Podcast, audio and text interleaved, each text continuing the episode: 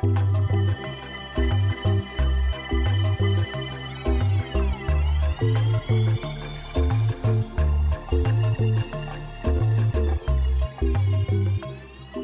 everyone, and welcome back for this edition of the Sports Pro Stream Time podcast. My name is Chris Stone. I'm the community lead here at Sports Pro, joined as always by our CEO, Nick Meacham.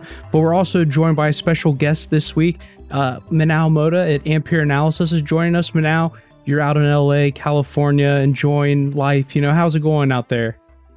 Yeah, it's going really well. We got to sample some of the sport here. We went to the Dodgers game on Friday night and I have bashed baseball a lot in the past, but I had such a good night, so it's going well. I've always tried to compare baseball for the British audience to be sort of similar to like a T20 in cricket. You know, it's really more of a social environment. You know, there's some food, there's some booze. You don't necessarily sit there watching the whole game. It's really more of a social outing than anything else. Yeah, I mean, it was definitely like that. It was like a really nice, like family friendly environment. We got some fireworks. I got to see some home runs and the Dodgers won in the final innings. It was so good. How long's a match typically last though? It's it's a few hours, isn't it? It's like five or six. Well, ours was like three and a half, so it wasn't too bad. It goes by really quickly though. Ah, okay. Well, if it goes go by pretty quickly, I guess if there's a lot of strikes and a lot of hits, I'd imagine. Otherwise, it could get a bit slow. I've seen some. I've seen quite some funny videos on YouTube of people falling asleep. I'm talking. I'm talking baseball down here, but I'm hoping to get baseball on the show in the coming in the coming weeks. So uh, yeah, I'm I'm a, I'm a I'm a I could be an easily converted fan at some stage. We'll get you to a game, Nick. But what we do need to check out, uh, if you haven't seen it, for anybody listening to the podcast, go check out the Savannah Bananas. Uh, they are a minor league baseball team, so it's the equivalent to maybe say like League One or League Two in terms of uh, the EFL over here in the UK. But go check it out, the Savannah Bananas. It will have you committed to baseball. It's got to be a number one priority for everybody.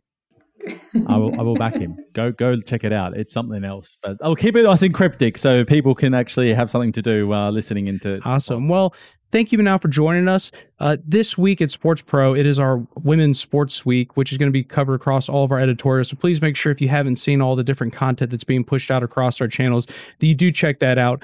Uh, for us at Sports Pro, this is one of the things we're really excited to talk about with you, Minal, as you recently wrote a piece uh, for Sports Pro. And I, I, would, again, recommend anyone that hasn't checked that out to make sure you go to the website and check out the piece. But Minal, we've brought you on here today because we want to talk about specifically the growth of women's sports. Um, so for us, you know, maybe a good place to start, just a brief introduction to yourself and sort of some of the research you did around this topic before we kind of really jump into it.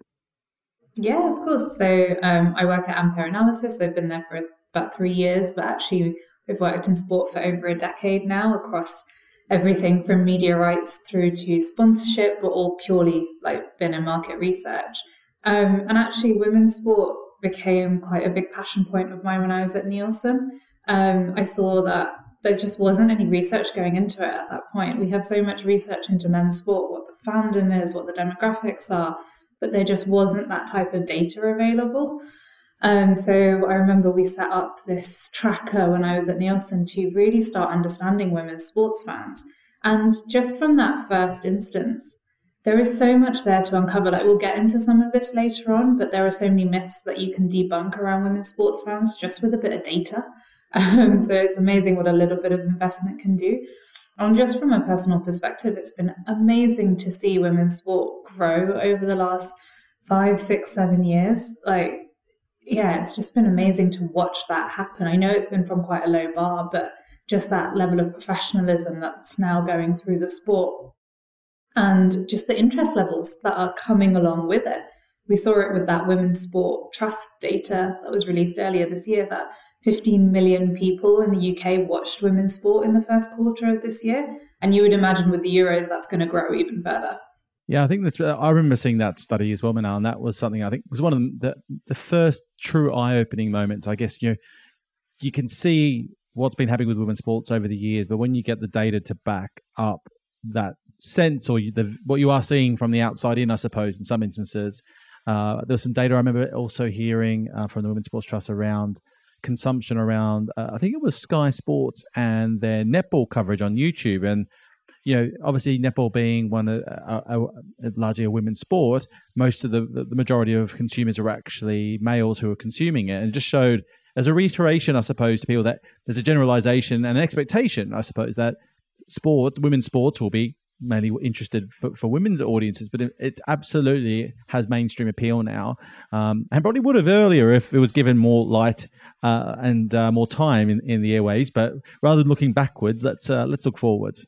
Yeah, perhaps looking before we go forward, it might be a good place just to set the scene in terms of where we're at today, now in July 2022, now in terms of you know looking at it from what are the levels of interest right now. You sort of mentioned the the the, the research done by the Women's Sports Trust, but where are we perhaps on a, on a more general level in terms of the overall popularity of women's sports? I think it obviously varies market by market. You have some where women's sport is a bit more mature, so the UK, Australia, the US where maybe they started professionalizing it a bit sooner. So actually, interest levels there are quite high. Obviously, broadcast strategies come into play with that because those markets have quite a lot of women's sport on free to air. But from our sports consumer study that we do, um, what we found is interest levels in countries like Germany, it's still pretty low. So there's work to be done in some countries, but in others, it's flourishing really nicely. No, that's excellent. And interestingly, Nick and I uh, were briefly touching on free to air. Um, maybe we'll get into that a little bit later in terms of some of those strategies. But you know, you say it's growing. Are there any other trends that you know you're identifying at the moment beyond sort of just geographical trends? I think away from just the interest levels growing, we're seeing loads of trends for women's sport in, on the business side of it as well. So over the last few years, we've seen lots of rights holders begin to start uncoupling the rights. So traditionally, um, women's competitions were kind of just thrown in with the men's. It was like, oh, here you go, here's an add-on for free. But now, what rights holders like FIFA and UEFA are doing is they're selling their competitions, the women's competitions, on their own merits. And I think that is just going to help grow the game even further because all of a sudden all the investment that's going into it can be pumped straight back into women's sport it's not going to be like okay they can have a small percentage of what the men are getting and that investment is really how we're going to start closing the gap with men's sport and it gives broadcasters that opportunity to say actually we might not want to take your men's rights but we want to just invest solely in the women's rights as well and Chris, I think uh, there's another way to look at it as well. Is a bit of a mut- I'd call it mutual accountability. So now both historically, it was thrown in together, possibly for both sides. Looking at it as it's easier to do it that way and to move forward. But by doing that, no one, neither side, both the rights owner and the broadcaster, may have been giving it the the support it deserves uh, and and needed to prosper. So both by doing that, they're both holding themselves accountable to the the assets that are being um, negotiated and uh, agreed upon in, in those deals. And I think again, it's just that that's becoming a defined channel for everyone involved has made such a transformation, and we've seen the numbers pretty quickly skyrocket in terms of level of in, levels of interest and and audience consumption, even predating obviously the pandemic. I remember when we well, at Sports Pro, we were we were ramp, planning on we were ramping up our coverage on women's sports uh, quite heavily, and then planning a whole range of additional layers of content to be published around this and additional channels. And obviously, the pandemic threw everything into a mix where we had to wait a little bit. Uh, and then, obviously, even through the pandemic, we did see women's sports miss out on some opportunities where men's sports on the professional side was given uh, prioritization to get up and running again. But it now feels like we've gone through all of that. And now we're heading in the right direction. Actually, just building on that point about what you were saying about the broadcasters and the um, rights holders, being given that responsibility actually it makes it more attractive for sponsors as well because it shows them that this is going to be held up a bit more. They're going to get more visibility. There's more importance being placed on it. So it makes brands in theory want to get more involved with the competition. So again it's just another way of funneling more money into the grassroots of it. Absolutely, and I, I, just I would say adding to that, I, I think in a great example this, I don't have the notes in front of me, but I think it was Visa made the first big landmark move in this space where they committed to, I think it was an equal uh, spend on, on sponsorship for both the men's and women's uh, versions of uh, the relationship with FIFA, if I remember correctly, um, for the World Cups. If I, uh, someone might hold me to account on that, but I'm pretty sure it was that that move, and that was just the first instance that we not just saw a brand connecting with it, but committing money at the same levels as well as brand, which was a really significant uh, moment. And it obviously paid dividends for Visa. You know, the, the sentiment around that initiative was really strong right from point zero. And I'm no doubt they've been rewarded for, for that, that initiative just from the, the messaging, storytelling, and PR alone, let alone what the, you know, no doubt the results will be um, as that relationship and partnership plays out. I think um, sometimes we can be quite insular within our own industry because we obviously know all of this stuff. We read all of this stuff. I saw an article last week that I think it was like two thirds of fans in the UK cannot name a women's sponsor, uh, sports sponsor. So all, we know that all these brands are doing these amazing things, but actually they need to start spending on activation in order to get that out there um, and start promoting themselves because studies like that show that whilst we think it's amazing and we know all of this is happening, actually your lay fans might not be seeing that. So there might be a bit of an activation fee gap um, that needs to be maybe um, made smaller in order to make sure that people know that they're sponsoring these competitions. No, that's a really great point. And I think it's something we talk about sports pro more generally. Like we probably think about things a lot more than the average fan. But I think one of the things that was really interesting in the article you wrote you know, not just for broadcasters, but also for sponsors. There's some really interesting data that you guys found about who's watching women's sports and that there's actually a really big opportunity presented there in terms of who those audience members are, in terms of whether that's their gender, their age, or more importantly, from a sports perspective, possibly sort of what their expendable income is as well. Yeah, it kind of picks up on what Nick was saying earlier. So, that prevailing myth that it is only women who watch women's sport, actually, it's so far from the truth, it's unbelievable. Like, our consumer data shows that nearly 60% of women's sports fans are men. And if we look at, say, the UK for an example, and look at football fans, women's football fans, they skew younger. So, you have an opportunity to grab that really hard to reach demographic. And like you said, Chris, they're more affluent, so they have more disposable income, which it might sound a little bit crude, but in this cost of living crisis, if you're a brand or if you're a broadcaster and you're trying to sell this audience to either advertisers or as a brand get involved, that affluent side of it is going to become quite important.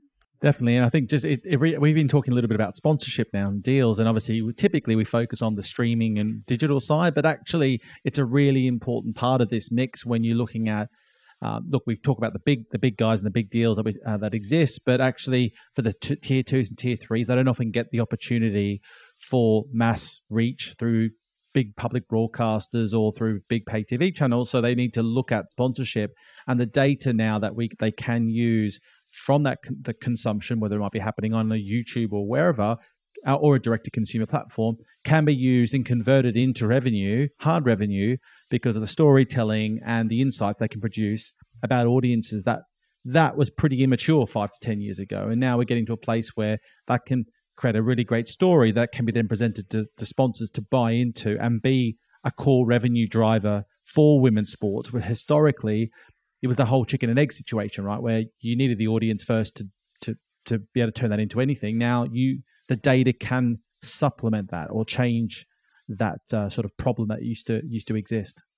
I remember this story from a few years ago that um, Man City, when they first created season tickets for their women's um, team, they said that actually the majority of people who were taking up those season tickets were actually the men's season ticket fans. So the crossover in the audiences was huge. And so you then you can have for brands say, look, you can actually target our men's audience through the women's game instead if you don't want to spend all that money and get involved with the men's side of it. It's actually a really huge crossover and you're going to be targeting a similar audience.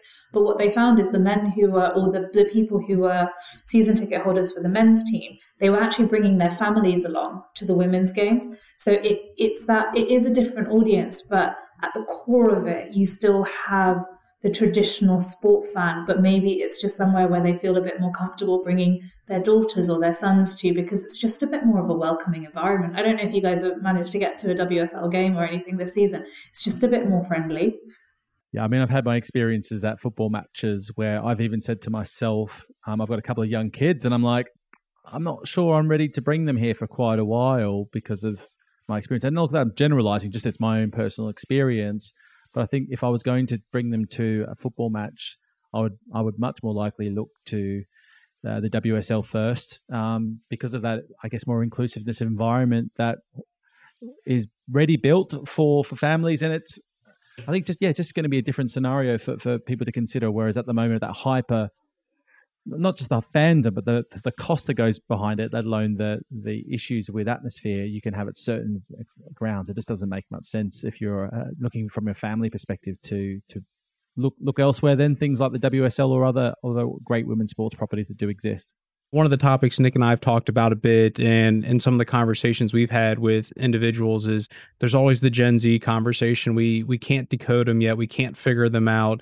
Um, they just you know buck all the trends, but is women's sports perhaps the way to get into that? You know, you mentioned that there's a there's a higher affinity amongst younger fans. So, as you sort of alluded to with sponsorship for women's sports opposed to men's sports, it's a it's a cheaper way to get the same audience you're looking after.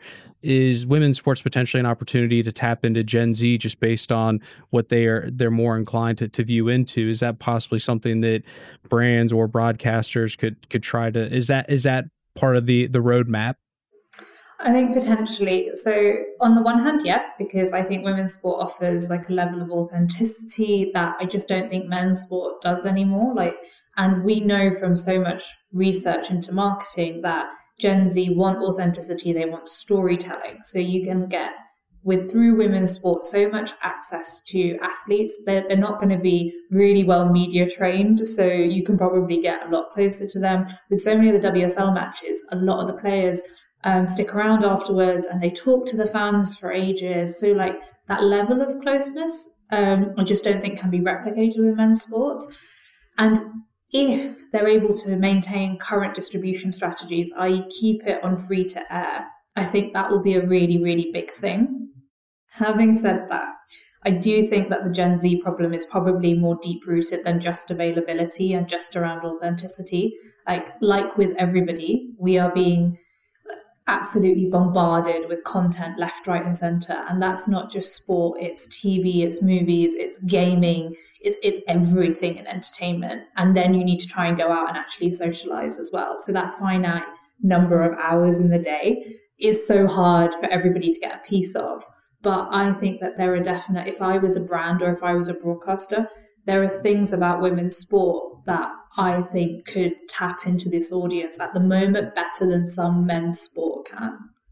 Yeah, I think you mentioned that, you know, one of the issues with we've talked about the professional sports, it gets to the point it's so commercialized and, you know, we we had Manchester United come in, and I know one of the big feedbacks for that is it's clear the players all have some professional PR team taking care of all their social media. There's no authenticity to it. Um, the Super League is just seen as a move to to grab as much cash as possible. What happens to the local fans, local teams? I think for me, being an American, being an outsider, like that's one of the things I've appreciated is there's still that local sense of community that's around football. And I think to your point, that's ultimately for me, at least why I'm a big fan of sports, like the teams I root for, there's that sense of community there. And I think absolutely with the women's sports side of things, because these aren't mega millionaires, they don't feel unapproachable. Like I don't really have anything in common with Ronaldo or Messi. They're just so far above me, like sort of status where for the time being it feels like the women's league, it's it's still that playing for the love of the game. Which you know, you look at you know the opening game of the Euros, sixty eight thousand people um, at Wembley. I think there's a large portion of that. There's this that relatability. There's they're, they're playing for the the badge, I believe is what they say over here. They're playing for the pride of the badge on their shirt or whatever. Um, you get that sense that certainly comes through. Yeah, I think also you can see so many of like the struggles that they're going through that's relatable. Like they're trying, they're still trying to fight for equal pay. It's what every woman can relate to. Like their struggles are our struggles. Whereas, like you said, Messi and Ronaldo's struggles are not our struggles. They're two very, very different things. Um, so yeah, I think there is a really, really big part of it. And when you hear the stories of like some of these footballers who had to hold down part-time jobs because it wasn't professional yet and they couldn't afford to put everything into it, you're like, yeah, I can completely understand that. We all know people who've had to hold down two or three jobs in order just to make ends meet. And it just gives you a sense of these people want to really, really want to be there. And I think sometimes when you get to the higher highest positions in men's football, I think, in particular, where the money is so insane, you lose some of that connection with those players and they go behind that PR machine, and all of a sudden, you don't really know who they are as a person. And that's where that lack of connection, I think, especially with Gen Z, you lose them a little bit.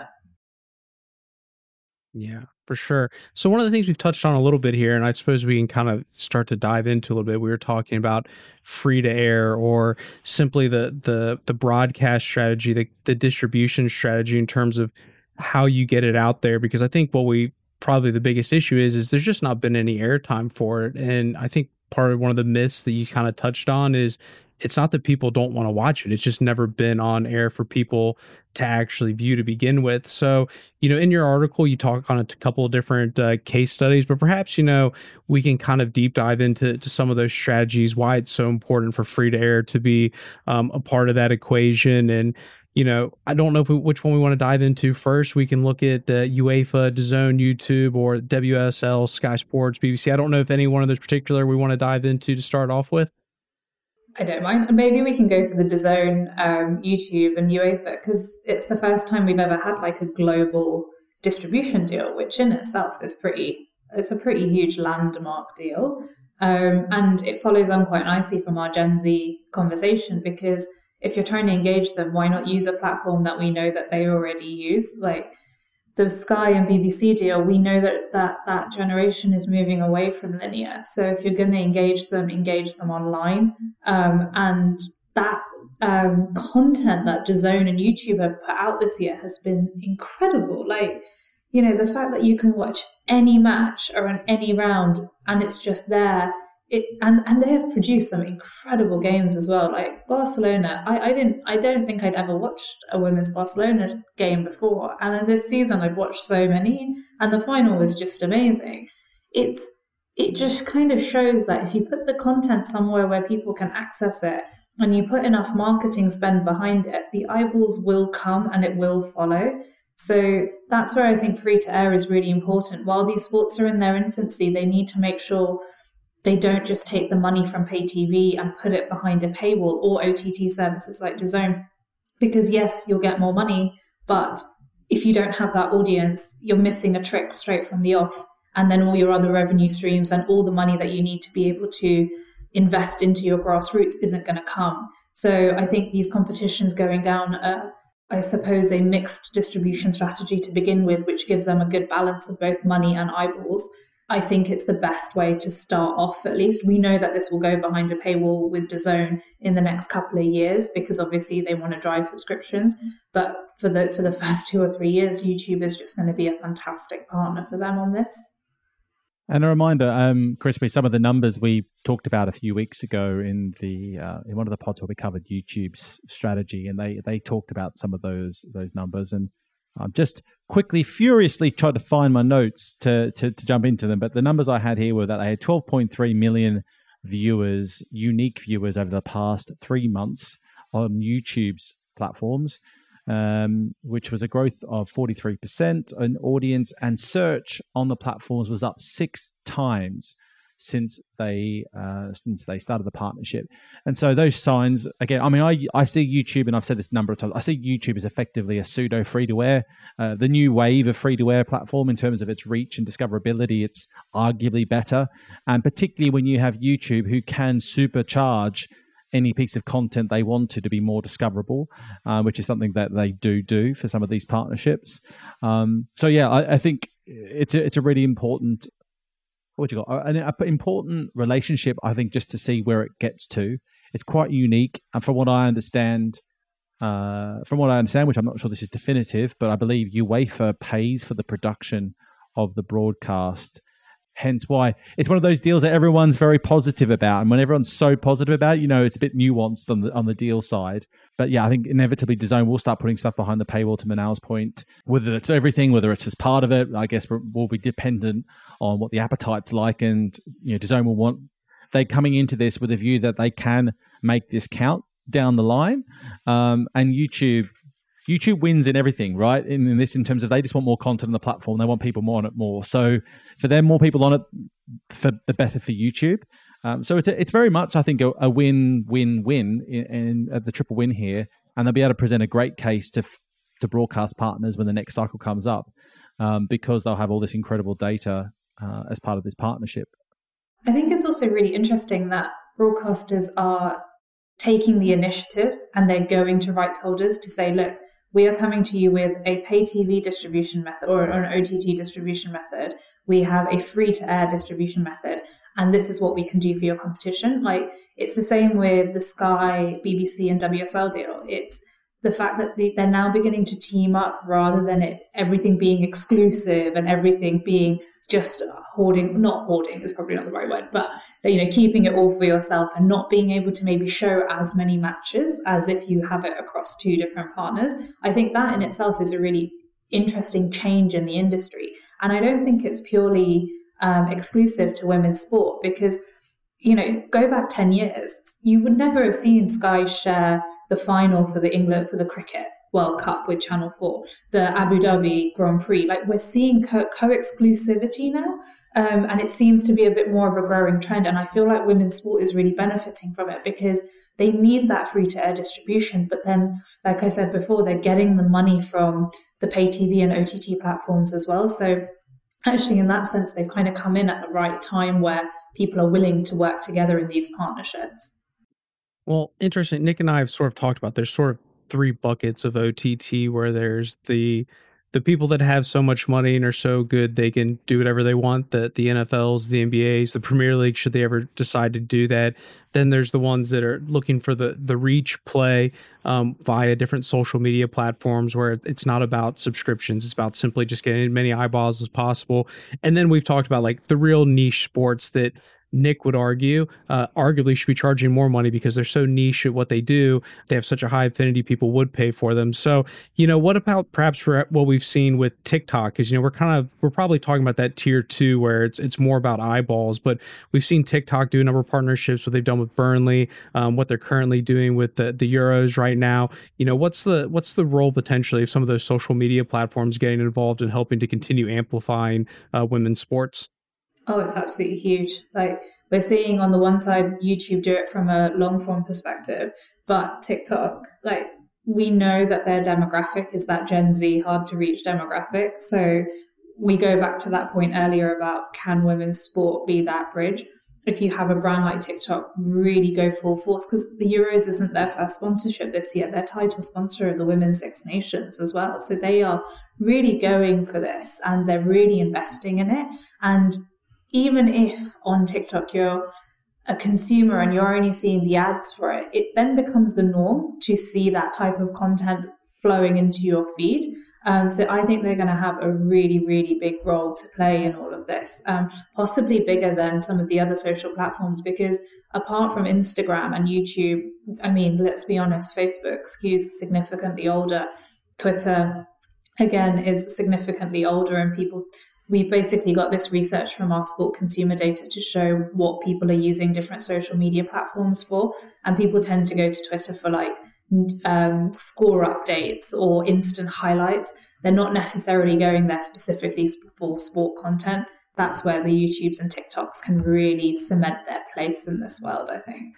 And and TikTok is an example alongside YouTube, but equally alongside uh, LinkedIn. Even became a sponsor, I think, of the euros from the domestic level, they're getting on board because they have a lot more flexibility and creativity uh, allowed to them than they would be allowed in the, the men's game. So, another reason, I suppose, why sponsors and brands um, are becoming more and more attracted to the women's women's uh, sports arena is because there's more flexibility at the rights owner level to go, okay, well, we can be more creative with what we can offer you guys as part of this, and you can tell different stories. Whereas if you're partnering with, um, so the men's league, you're going to have all sorts of issues to and uh, hoops to jump through to be able to get any access to some of the athletes and, and, and whatnot that you wouldn't get otherwise. So, um, yeah, that's just another, another another thought that came to mind when we're talking TikTok, who's obviously, as you said, partners with the Six Nations. Absolutely. In terms of, you know, we touched on it just a little bit, but we sort of talked about sort of trends that are being debunked. You know, what are some of the things, you know, whether we're talking about the broadcast sponsorship, you know, that people that you you basically said there's there's data there to to disprove some of these things you know we, we touched a little bit but you know what are the, some of the other things that you you'd want to for anyone listening out there that maybe's got some preconceived notions about women's sports you know what what can you say that you know you've got that data for to say well actually not so fast you know?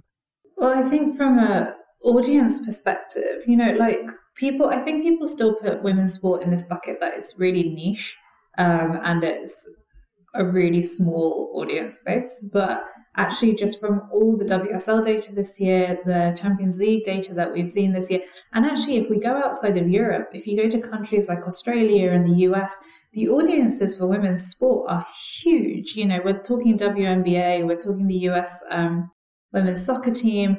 In Australia, they were really, really clever early doors. And I think it was either the women's AFL or the women's Big Bash, in the first season, they basically gave away really cheap and free tickets to the actual live event.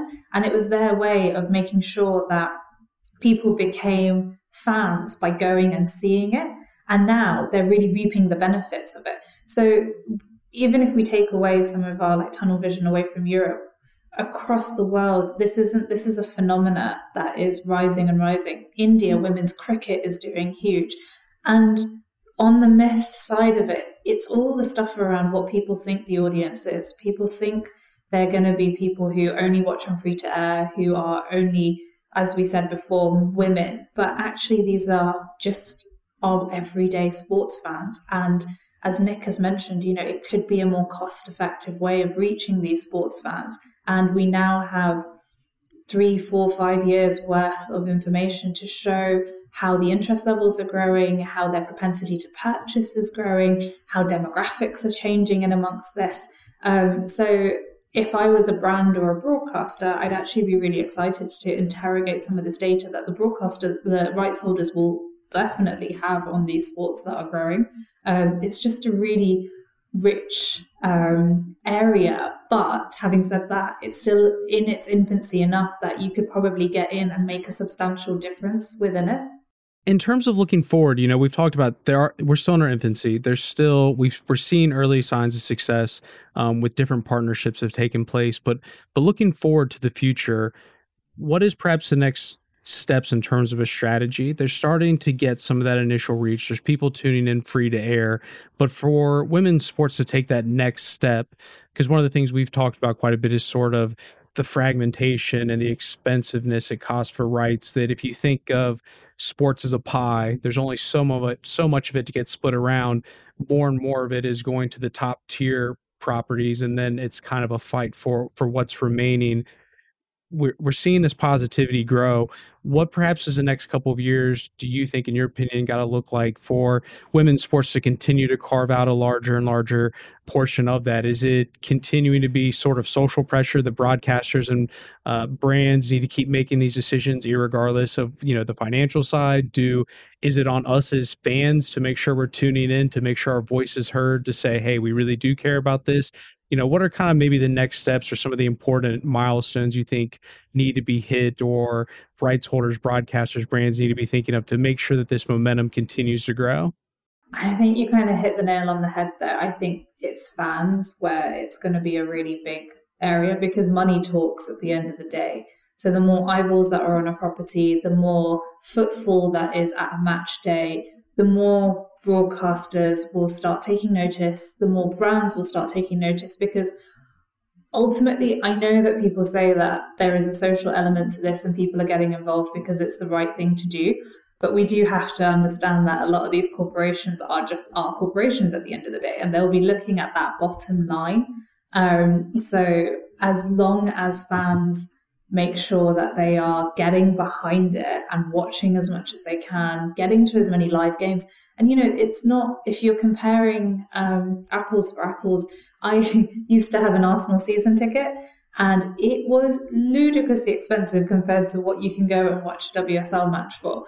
Um, so just being able to actually go out and watch live sport in an economy where there is a cost of living crisis it could it's a win-win situation for both the fan and the rights holder my only concern really i guess with um, women's sport is maybe it's come in slightly a bit too late in the whole sport ecosystem because we saw that huge boom in the early noughties where rights values just went crazy because you had the competition between BT and Sky.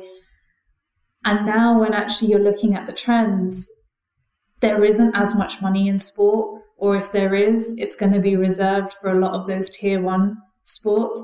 So, women's sport is really going to have to show its worth in all of this.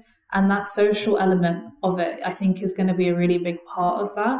Um, I'm really hoping that's just the pessimist in me because, you know, we've got Viaplay launching in the UK later this year. DAZN might still make an entry into the UK. So the more competitors that we have in the market, the more likely that the rights are going to go up. So if I was a women's sport rights holder at the moment, I'll be keeping an eye on that.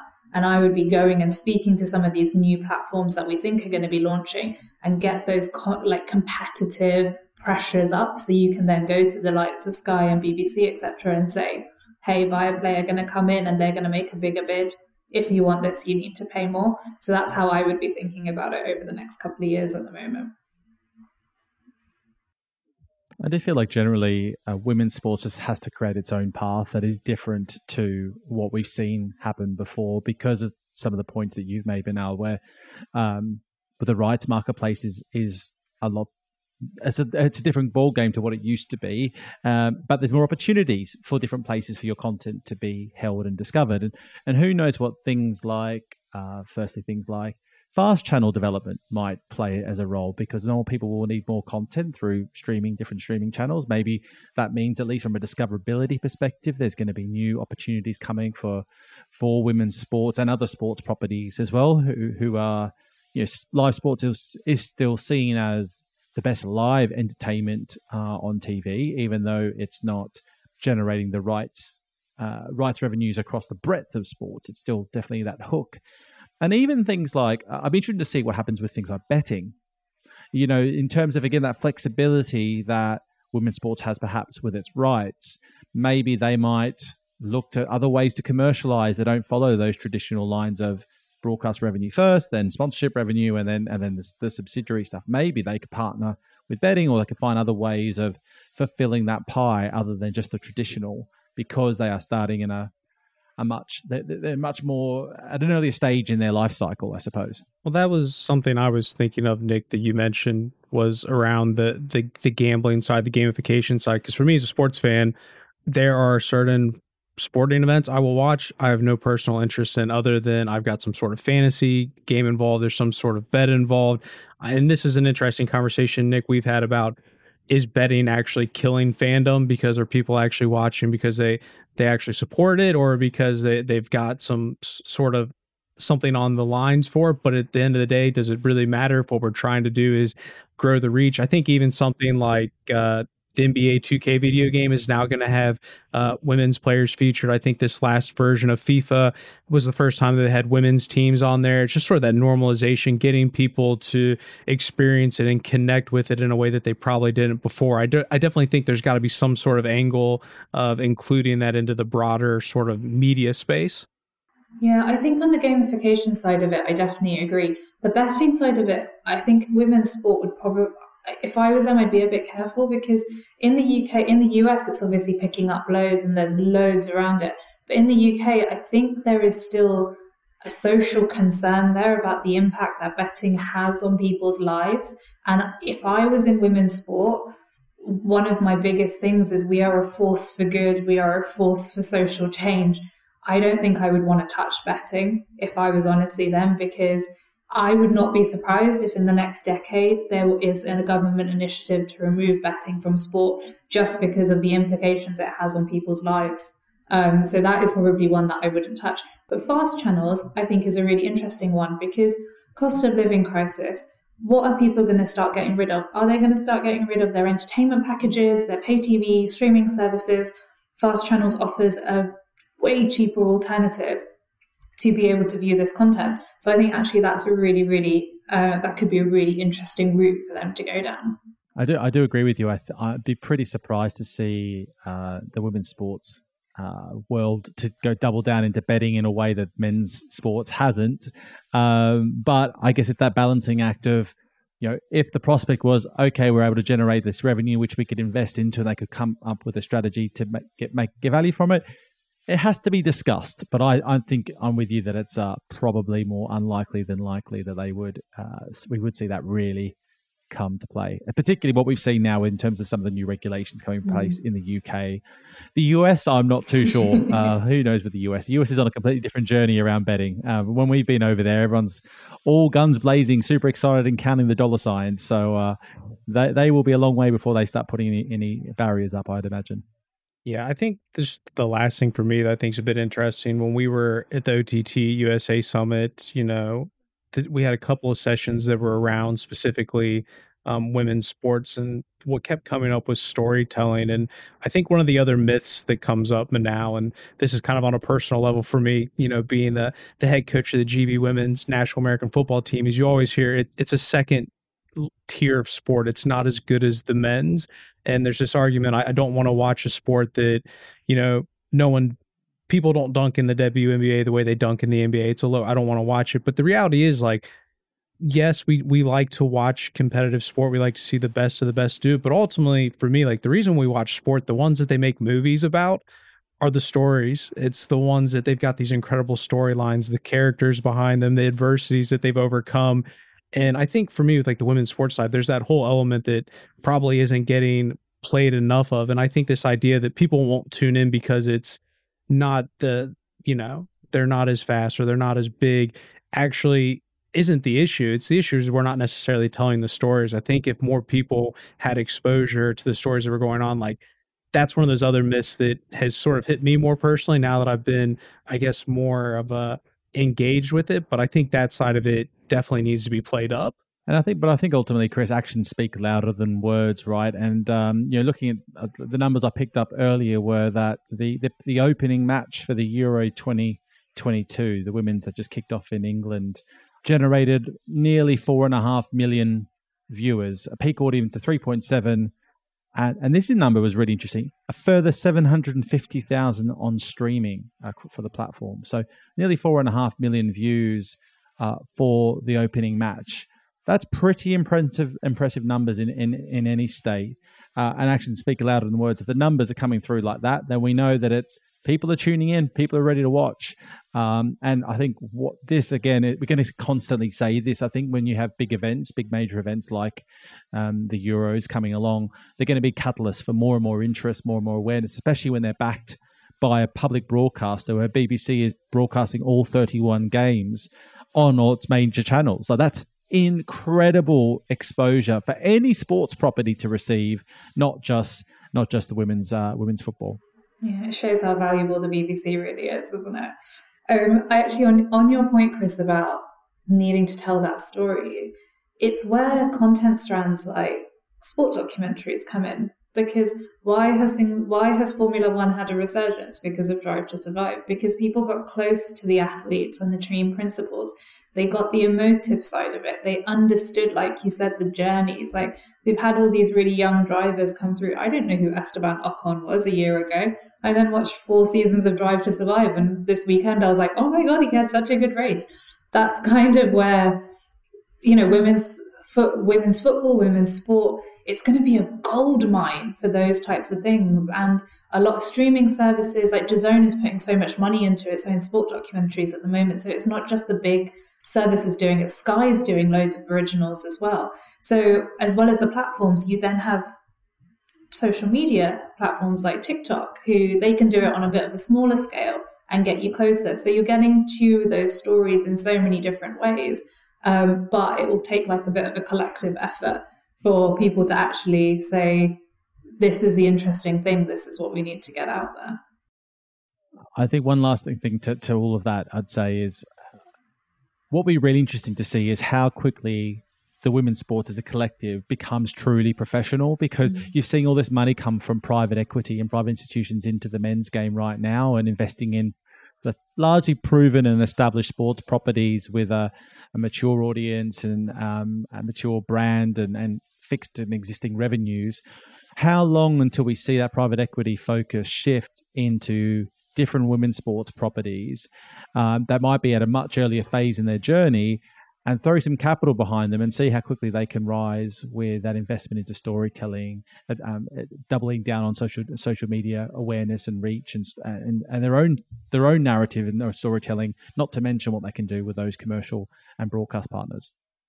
Yeah, absolutely. Something uh, we've talked about, something we'll keep an eye on. And I agree. I think the professionalization will be a big aspect of that. But, you know, now it's been wonderful having you on. Uh, I guess, you know, do, is there anything else you want to say to the people? Because what I keep saying, at least from a coaching perspective, is get on the bandwagon now before we leave you behind. It, you know, what would be your message to anyone that's not already on this bandwagon? You know, what's what's your your you know your exit statement for them?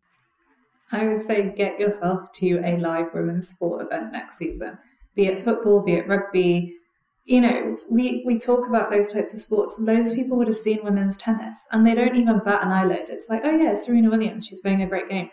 Take that mindset, go and watch something, and I promise you, you will be converted. Take your family along, take your friends along, and it's just a great atmosphere. Um, and like you said, it is growing and growing and growing, and you don't want to be that person who all your friends are saying in three years' time, didn't you say this was going to be terrible and it wasn't going to go anywhere? Don't be that person.